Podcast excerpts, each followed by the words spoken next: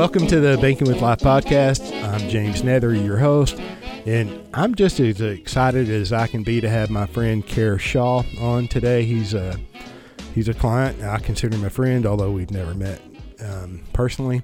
But I think that you'll find him very interesting, and and thanks for listening. So, um, Kerr, say hello. Hello, James. Thanks for having me on today. Really appreciate it.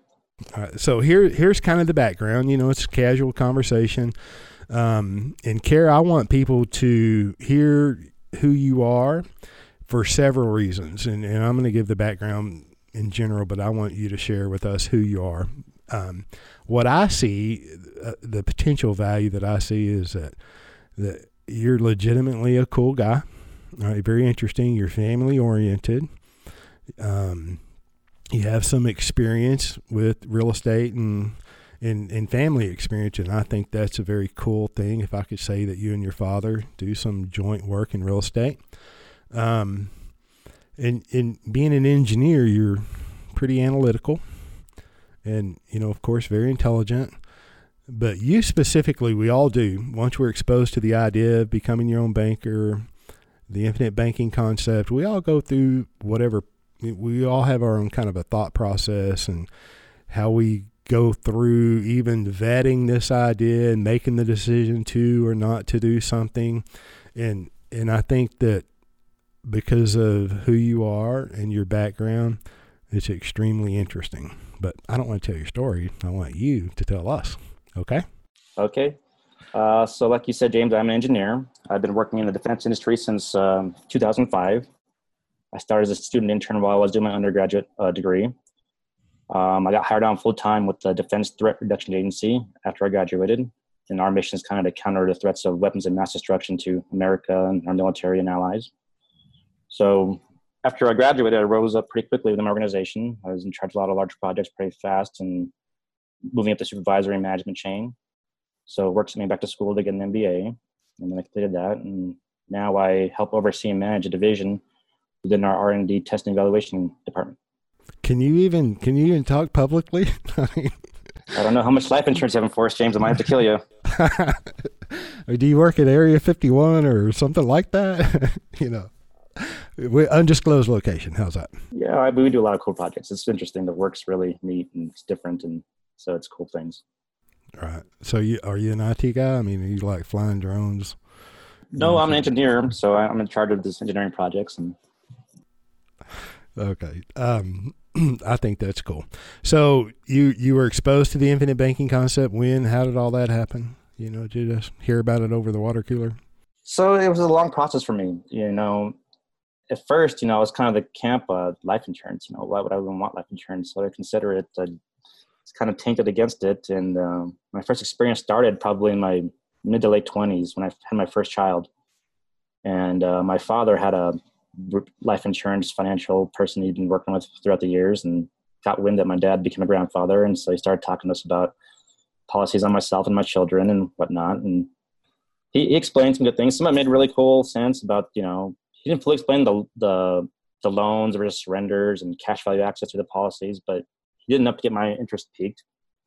And then um, they can answer a lot of my deep questions, you know, and then he'd get some some illustrations out to me and it looked like it took forever to build up cash value. I said, well, you know, it sounds kind of good, but all my questions aren't answered and it kind of looks like it takes a lot of time for it to actually be fruitful and maybe not for me. So how long ago was that? That was probably almost eight years ago, seven, eight years ago. Okay. So it's kind of your first exposure to life insurance. That's correct. Yes. I got it.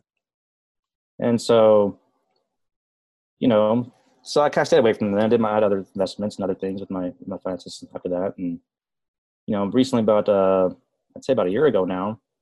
Um, I don't know. Google's very smart, right? You know, I just do some real estate and kind of look at some financial things online, and they kind of recommend things for you based on your search history. right. uh, so they kind of, I kind of threw this uh, across my desk, this IBC concept and stuff, and I didn't really think too much of it at first, but it kept coming back, so I looked into it a little bit, and uh, it started making sense to me so I called that same agent back that worked my father for many years. Hey, look, now that I was a little more educated, more smart about it, and uh, kind of tried to do uh, see what he could do then, and he did better. He had a much better policy and things. But still couldn't really answer my questions and couldn't really didn't seem like he really grasped the concept. So when you you discovered the infinite banking concept through Google, and then went right back to you know the the the known um, or the agent an agent you had a relationship with, and there was no he didn't know what you knew, did he? Yeah, I mean, he was more focused. His he valued more the insurance side of things versus the banking side of things. Yeah, and I'm I'm not you know uh, I mean that's pretty typical, pretty normal. You know we we're the life insurance industry sure doesn't. I mean, they didn't create the concept. They didn't come up with it. They don't train their agents. they don't educate them. So, I mean, he's a. Uh, I'm not disparaging him in any way. I don't mean that, right? I'm just saying the life insurance industry didn't come up with this concept. They need to be taught. They don't understand, in my opinion, the power that they have. But I don't want to sidetrack you, young man. So after that, I tried to, you know, I prefer to do business face to face and meet the people I work with. And so I reached out to a few different agents in town and kind of got the same story. And everyone's trying to push me towards these index universal life policies. And they weren't really listening to what I really wanted and kind of showing, kind of giving me what they've already, what they're used to giving other people, right? So you walk in and they have a product just for you, right? But that's pretty common as well. You know, number one, the agent didn't listen. You know, they, they, they weren't listening to what you wanted but they've been all trained up and geared up with this index universal life, so they had one for you, right? Right. And I, am just commenting. I'm just so at that point, you know, I thought, okay, maybe this is a great concept, but maybe I'm not going to take advantage of it because I can't really find a way to really do it smartly, right? I need someone to kind of help me who knows more about than I do, right? So then I said, okay, well, I found all these videos online and things, and maybe I'll reach out to uh, the one that kind of come I was with was your videos, and I saw you had a relationship with Nelson Nash, and okay, went some credibility there and I reached out to you and we had some long discussions and basically told me you're not going to work with me until I read the book. and you and you bought a book, didn't you? I bought a book. Yeah. And so from there, we have you know another couple of months worth of uh, refining and discussions, and kind of helped uh, finally you know found somebody knew more than I did, right? And so that was a good thing. because I didn't really know much about it in the first place, and um, we came over a few months of discussion and kind of refined a policy that kind of works for me. Right. you made that sound so easy. I, I, it seemed, you know, not that it wasn't easy, but you know, I, I remember we had a phone call, I think last fall. So this is July of 2019 as we're having this conversation. But I think you and I had a phone call. It was a, it was a good phone call. I think all the phone calls I have are good, but um, the best ones are, in my opinion, you know, just cool people that you want to talk to, intelligent, you know, and legitimate and straightforward. They're not no ulterior motives, you know. I mean, you I remember talking to you, you were a young man, intelligent, your legitimate questions and and you were really just trying to search, you know, trying to figure out or vet this idea.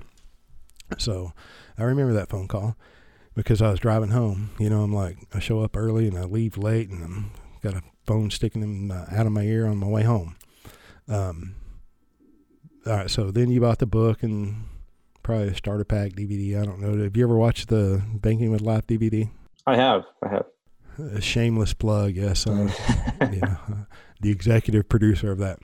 Um, and then, and then we had other phone calls, right? So, do you remember how those went, or those went well? I mean, I think um, you know, first we started about the overall concept, and we got into the mechanics of life insurance, how it works, and that kind of helped ease my you know initial preconceived you know perceptions of life insurance. And I still had a you know the urge is what am I doing here? Is, is am I really going to invest in or use this life insurance as a vehicle to do this stuff? It just doesn't I don't know anybody else who does it right? It just sounds kind of crazy.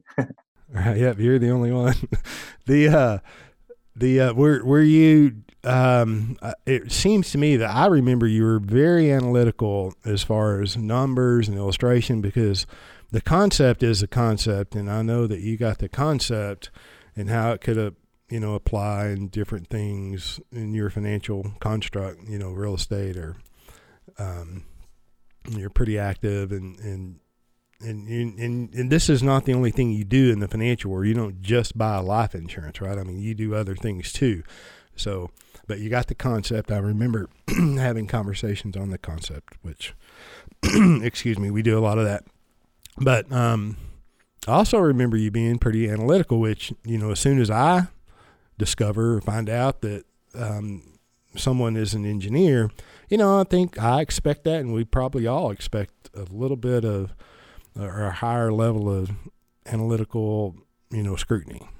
Yeah, you know, it's an engineering background, is more problem solving, looking at it and okay, is this going to fit my needs? Is this going to meet my requirements? And uh, and uh, so once I once I got bought into the concept, okay, now let's optimize a plan that works for me, right? And that was kind of the road we went down. Is you know we can do this option or that option or this scenario or you know, and it took a lot of refining to get to the one that kind of worked for me. Right. And so was that overall process, you know, what was what is what is your you know take on that? Was it long longer than expected, harder than expected, you know, any surprises along the way? You know? Well, it was longer than expected, right? And um and then majority of it just okay overcoming the the discomfort you know you kind of have like this is kind of new this is kind of out there i don't know what else is doing it and is really all that's cracked up to be or is it again is this some sort of sales gimmick or whatnot right? And so trying to fight through that and kind of say okay no this makes sense logically this makes sense you know the numbers make sense the process makes sense. So getting yourself comfortable with the idea and then going forward is probably the hardest part especially because you you know you can't talk face to face here where i'm at with anybody. And so trying to do it over the phone and it works but it's different right? And, and you work with people face to face and long distance well, let me ask you: If we had a uh, an, an, office, a video tour of our office and all the team members, would that help? Being someone you know long distance, would that help you? Uh, sure. the video chats helped really a lot. I think that was that was very useful. All right. I'm just saying we have a lot of clients, you know, across the country, and we we haven't had the opportunity to meet them face to face. But you know, I look forward to it um, because in addition to that, I mean, when someone comes into our office, and you know, we still do meet a lot of clients in our office. You know, they get a tour, right? You know, Julie meets them at the door and introduces everybody and takes them all through the the, the building, all the offices, and um, you don't get that. You know, if you're you know, five states away. So we thought and we talked about, and it's actually on the production board to shoot a video that that where Julie's you know giving the tour that everybody would get that that comes in here. So I'm not saying it would make or break you know a decision, but it wouldn't hurt, right? I mean, it's not like we're not easy on the eyes. I mean, so. no, I think that'd be very helpful. But going back to your question about you know how long and hard, you know, the hardest part is every week I learn something new, right? And I had to factor that back into my decision making process, right? Like I didn't learn, know the mechanics of how life insurance really worked to begin with, right? And so learning all that every week, I kind of learned something new and kind of had to reevaluate. Okay, how do I want to approach this now? All right. Did did um, you know, going through the process of, you know, seeing if it makes sense, you know, engaging with with us and me, our office, um, you know, surely you kept searching online videos and what have you, and you, you know, to, can you talk to that or speak on that at all?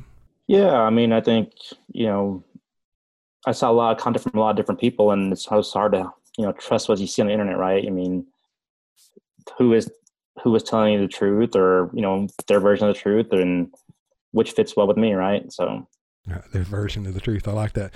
I mean, if we if we pulled up the internet, I mean, if we, I mean, we can. It doesn't matter. Google and print, YouTube on video. Um, there's there's a lot of good stuff out there, but there's some stuff out there that shouldn't exist, in my opinion. I mean, it's like a, a rabbit hole of wasted time. And that's the hardest part from you know the layperson is, you know, filtering through that and kind of understanding what is what is worth you know listening to and your time and what is not right right the uh i see an awful lot that you know it winds up with third party um, calculators illustrations software and then even life insurance company illustrations you know there's there it's very hard for the consumer to know apples or to be able to know how to compare apples to apples and you know it's it's it's difficult. So it's almost like you know, God bless you, you're on your own. Um, so did you see any of that out there, or did that? Yeah, yeah. I mean, there's always you know the rush to call our office, and we'll, we'll start working right away and see what we can do for you. Right? call now. There's a deadline. Right? You're gonna have a birthday tomorrow. We got to get it today. um, all right. So, you know, you you went through the process. you know, made the decision. I think the best one. Became a client of ours, and we're excited about that. Um, so here we are. This is July. We met or uh, originally spoke last fall. You know, tell us what, what are you doing? What have you done? You know, after you've gone through the process of learning, vetting, and making a decision of what is right for you and your family. You know what? Let's go beyond that point. What's it look like? How's it been? What is it? What is it? Okay. Well, I, I think for me, what really drew me to it was the efficiency of the dollar, right? And the dollar is doing multiple things. That will kind of stick out to me, right?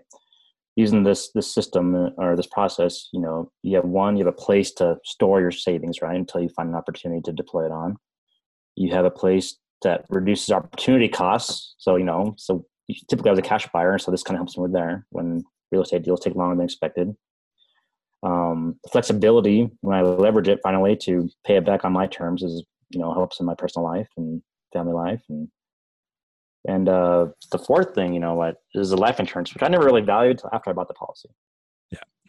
And so at first I wasn't really caring, I didn't care too much for it. You know, I I, I had enough without to take my care of my family and, and I started thinking about it. You know, now I have this tool where I can use stuff while I'm alive and enjoy with my family, still leave behind a substantial amount for my future generations.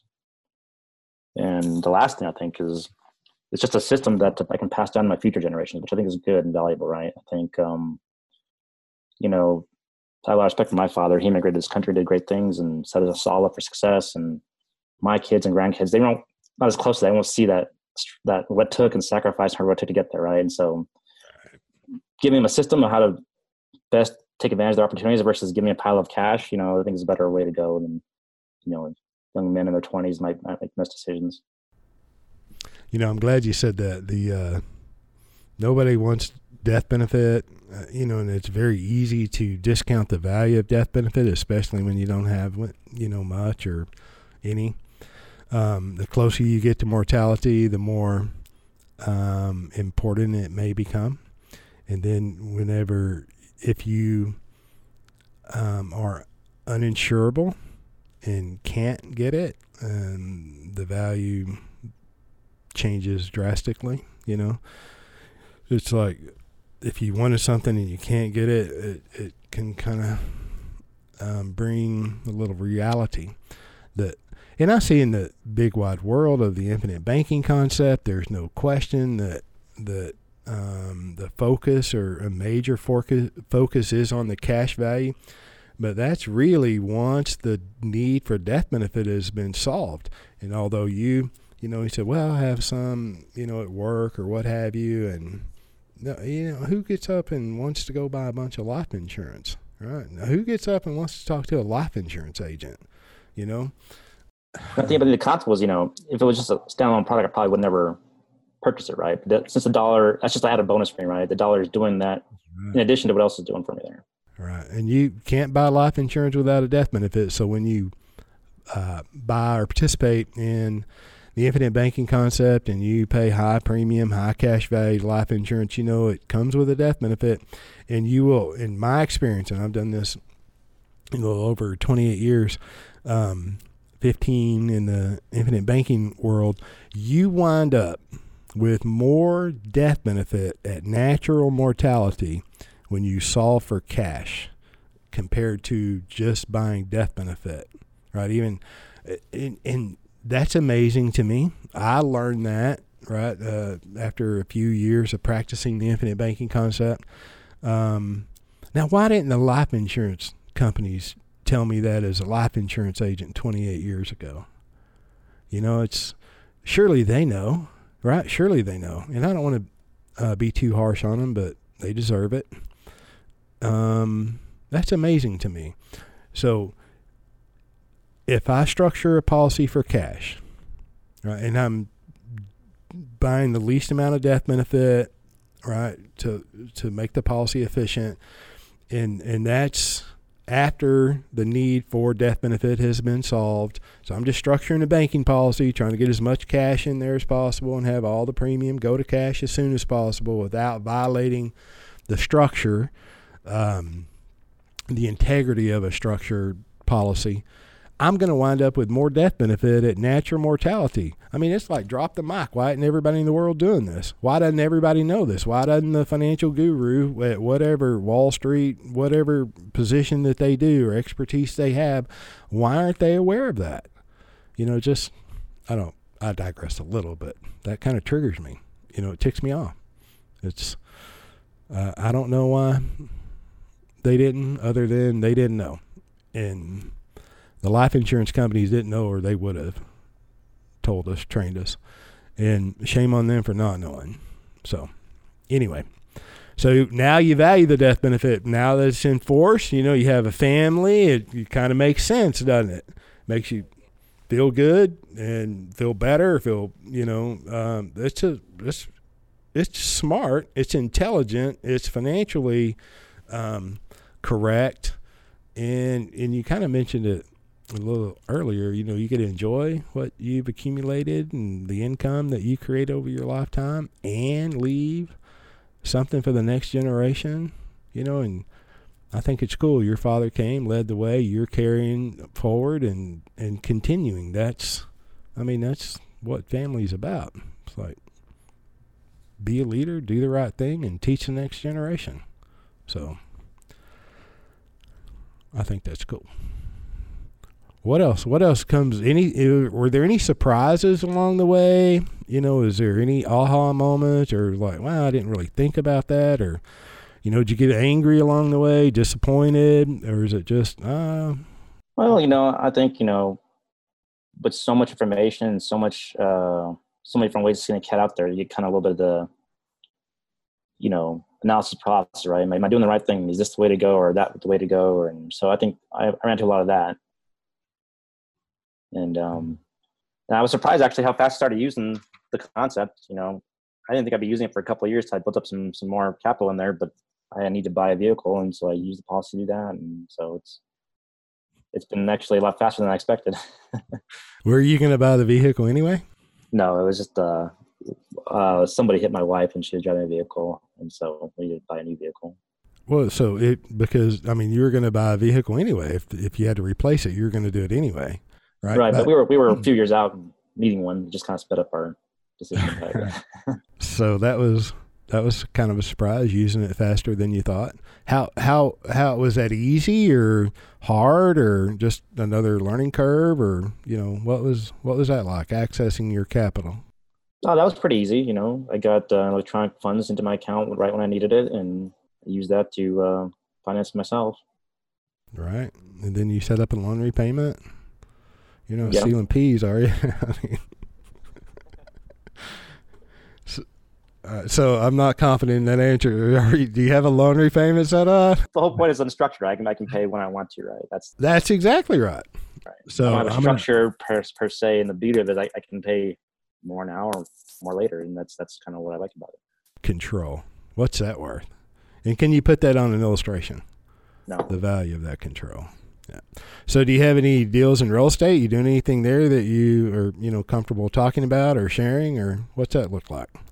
Uh, so, um, you know, in the last few years, we've been kind of developing some vacant lots, and that's been working out pretty well. So, I'm waiting for some of those deals to close out and look for the next one. Um, I will start using this policy to kind of help in those endeavors.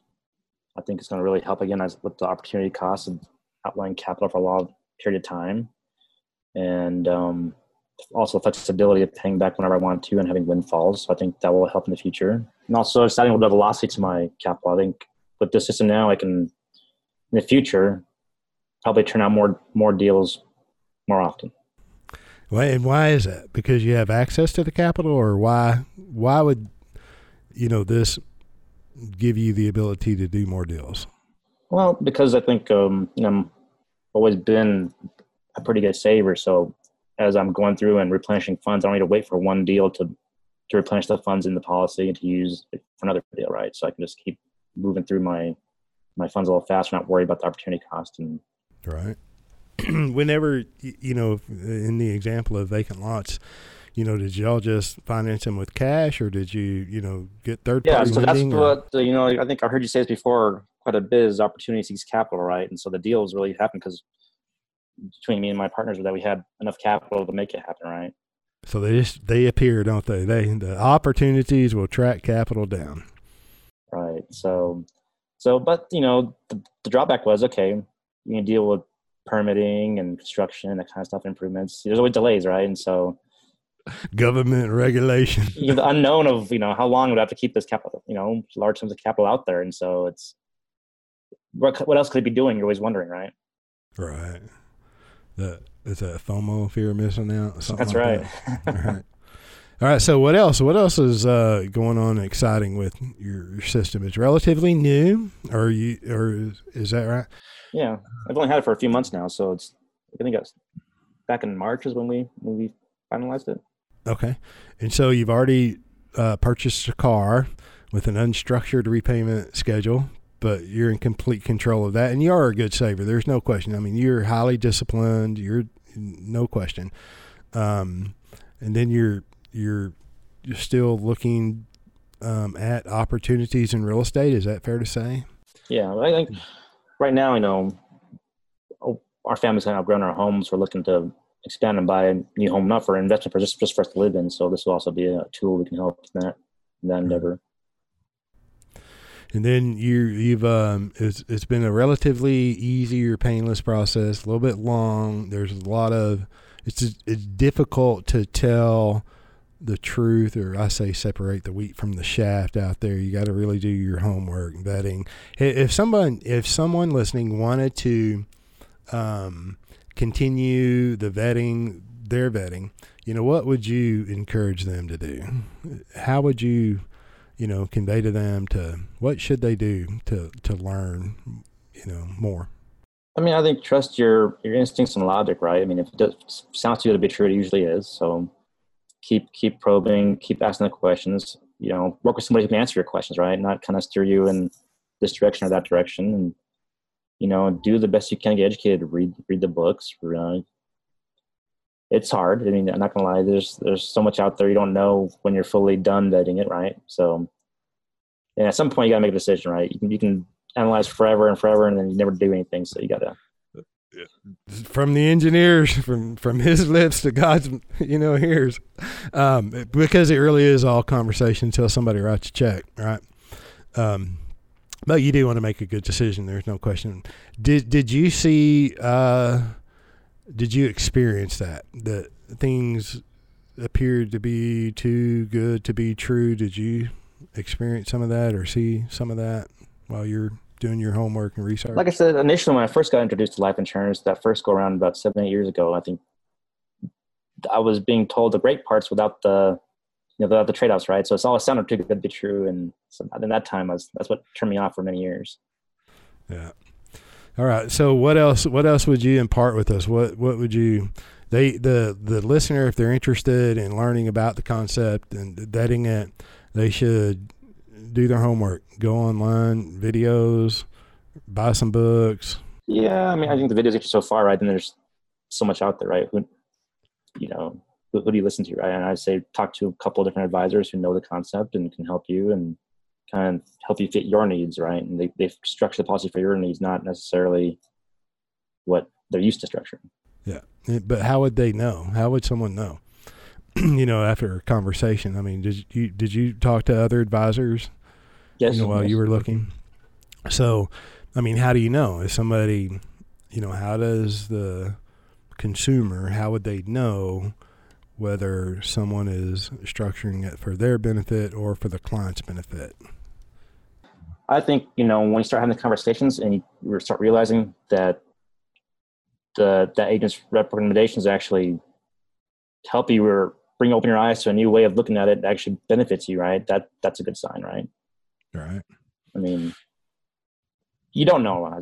Most people don't know how insurance works. I still don't know the full mechanics of it, right? And at some point, it's, it's take a little leap of faith and. Uh, so you vetted the person and the companies and you know, because illustrations they all look. I mean, I love the uh, the idea, the the the um, really the the method that the life insurance industry coddles and creates um, for the life insurance agent, the financial professional. You know, it's here, go construct a, an illustration, and then you compete, you know, with the other company or the other agent, and illustration to illustration, and the consumer really doesn't know what they're looking at because they don't know the construct, good or bad, and the ramifications of a particular structure. So, you know, we start looking at life insurance illustrations you know, one may look really good in the first year or the second year or what have you, um, but it it's you know that eight and a half by eleven sheet of paper that's printed that has all the numbers on there um, doesn't it doesn't necessarily show what's the outcome's truly going to be. So, I think also going back to your question about you know what would be good to learn about is basically how a policy works and all your flexibilities you have with the policy you're trying to get into, right? What can you do and what can't you do and what's guaranteed? I think those are good, important things to learn. I, I think those are very important. You know, we not being a an engineer, you know, and not being an overly technical guy, we probably spend too much time in our practice focusing on the contractual rights that an owner or an insured would have and the contractual obligations, the difference, and then we spend probably I don't want to say too much. Seems like we spend too much time, but we spend a lot of time on the structure of policy, why policies are structured the way they're structured, and why policies shouldn't be structured a particular way. Um, so how it's structured and why it's structured the way it is. Yeah, so I think on those same lines, what was hard for me was um, you know, illustration shows you a set of numbers, which which is good to get your general idea, but it doesn't show you what each different policy has guaranteed versus what they allow now and in the future. Right? It's not not everything's guaranteed with what they allow you to do in the future. That was a that was a big sticking point for me when I was going through these.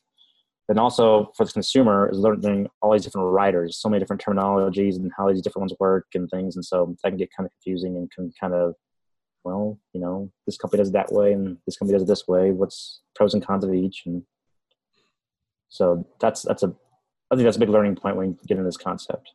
Right, it is, and they're important. You know, you got to make the best decision for yourself, your family, and even if it makes sense. I mean, if you're going to put a lot of money anywhere, there's a certain amount of vetting that needs to occur. Um, you know, even even um, you know, you can think about. I think about often it's like um, 401ks. Everybody's putting their money in 401ks, IRAs, or whatever.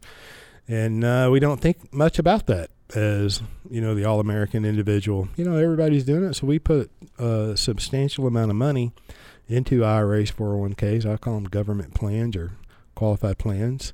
Um, you know, it's easy to do that. And most people don't understand where they're putting their money, what it's doing, what it costs, and all the ramifications of putting a lot of money in qualified plans.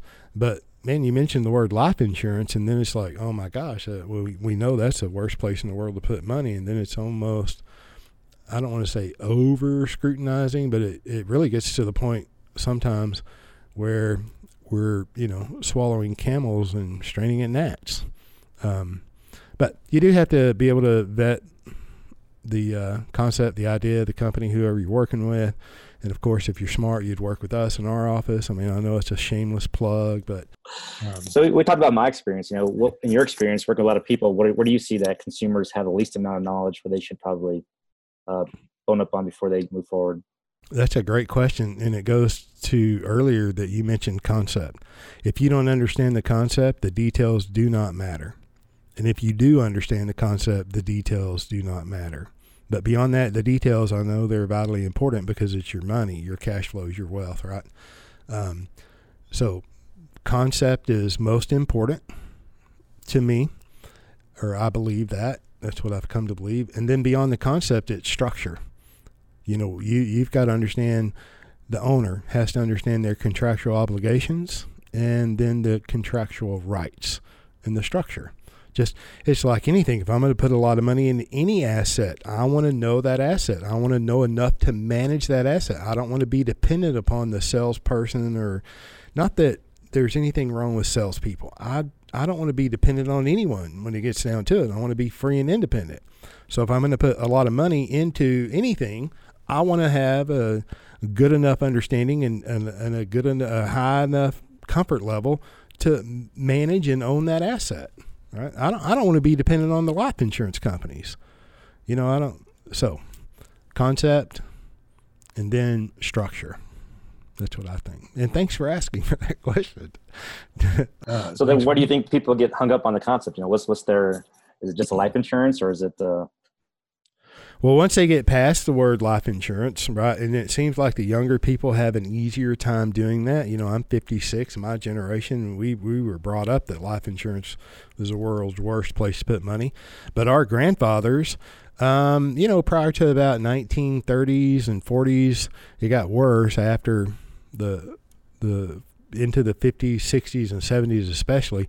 Prior to, uh, let's just say the the 60s, um, it was very common for people to put a lot of money into life insurance.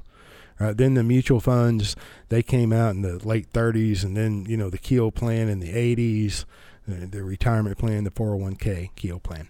Um, it, it, it moved even after the war, the Second World War, into the 80s. The shift, you know, became Wall Street is the only place to put money. Um, and then all these qualified plans are created. And, and so the older generation, you know, grandfathers, great grandfathers, they didn't have this opposition built in of or to life insurance that you know got I, I, think came into effect between World War II and the 80s that life insurance is bad. Wall Street's a place to put your money, and don't think that that's not intentional. You know, there's almost a, a battle going on. If you don't put your money in life insurance, it's going to, you know, go to Wall Street. Or if you're going to put money in life insurance, it has to come out of Wall Street. So those two entities, they compete and battle it out with each other. Um, so the younger people, in my experience, have a, an easier time getting past the word life insurance. They seem to be much more open, open to thinking outside the norm. And so when they're exposed to this idea, you know, they don't automatically shut down in their thinking. They may even be intrigued and it's like, you know, let's look at it.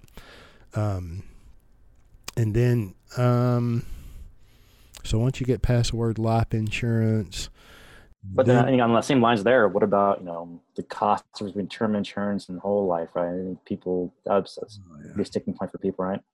Yeah, yeah, that's that's a that's early on. People most of the time have to they get past that before they ever read a book like Nelson's book, or they get past it during the reading.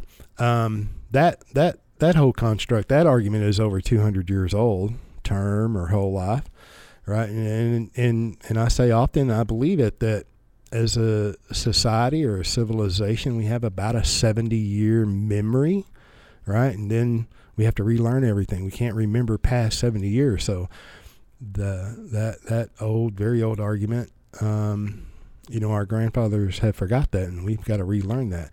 But then, two, the term promoters in the 80s and Wall Street colluded, um, and then they went crying to the Congress, and they're saying they said, and all of this is public information. You know, the the transcripts are public, the video is public, a lot of the video is public. Whenever Wall Street and the term promoters um, are are beating up the life insurance industry, that the you know life insurance is a loophole for the rich. You should buy term and invest the difference, or all that Ralph Nader is involved in that. You know, the consumer protector, life insurance is bad. You should buy term and invest the difference, um, which is, like I said, a 200 year old argument. But two, going into the 80s, that's where all the MEC rules came. You're right. Life insurance was uh, scrutinized. And and it was determined. Oh yeah, this is too good. This is you know, like I said, a loophole for the wealthy. Um, so they put the limits. Congress put limits on how much cash value you could have. You know, they created the MEC limits. The, the so now there has to be a relationship between the death benefit, the cash value, and the premium. Um, and if you violate those limits, then the IRS taxes life insurance like an annuity. Um, so does that answer your question so far? I yeah, mean, yeah. I don't want to, you know, go on and on, but um, You got to get past the word life insurance. You've got to get past term. Term is what it is. It's a specified period of time. You get a death benefit. The cheapest way to buy death benefit, no question about that. Um, but whole life is yeah, it's a higher premium for the death benefit, no question about that. But it's permanent too, right? It, it'll be in existence if you pay the premium at age 120, where you can't go buy a term product age 100 or 120. Um, so after you get past word life insurance and you get past term and in, invest the difference, a very common question too that should be addressed early on or somebody has to make sense of is uh, what happens to the cash value if I die? right, that's a very common question. And so I love questions and I really love sincere questions, legitimate questions. Um, and I think that one is used by the talking heads in the financial world. The mean life insurance company keeps your cash value if you die. They only pay you the death benefit. Well, let me tell you what happens to the, and I know I'm asking that question, right? But that's a very common question. Let me tell you what happens to that cash value when you die. Right? In my example, you have a $300,000 death benefit. You have a $100,000 cash value and you die what happens to that cash value? Instantly, instantaneous, immediately, it grew to the $300,000 in death benefit. So, what happened to the cash value? Well, what is a cash value? It is the net present value of a future death benefit, right? It immediately grows to the face amount. And then let me let me uh, pose it this way: You're in real estate, right? We you know, you own a home. Let's say that your home is worth three hundred thousand dollars, and you have a one hundred thousand dollars in equity. You sold your home for three hundred thousand dollars. Well, what happened to your hundred thousand dollars in equity? Did the mean real estate agent keep it? Did the real estate lender keep it? You know who? What happened to your one hundred thousand dollars in equity? Right? It it was part of the sale price, wasn't it? Part of the value of that home. So, um, but other than that, then it for the consumer looking, you, you, you know, they've got to deal with, wrap their mind around, understand uh, the power of policies, life insurance structured this way. You get past the term and the whole life or permanent, you know, the cost of insurance and all of that. It's understanding the concept. What are you doing with your money anyway? Your money must reside somewhere. It needs a primary place to reside. Um, and then what kind of operating accounts do you use? You know, you may have more than one structure. You may have LLCs, partnerships, whatever, business. Your money is residing somewhere and it's operating from this place. So when you have high cash value or a lot of cash value in a life insurance policy, it really becomes an operating account to do what you were going to do anyway. So it takes a little bit of thinking. It's not the uh, this idea, this concept is not for the individual that just wants to, you know, put money up and forget about it. Can it be done? Yeah, you can put money in life insurance and then take passive income in retirement, but um, it's much more than that. So.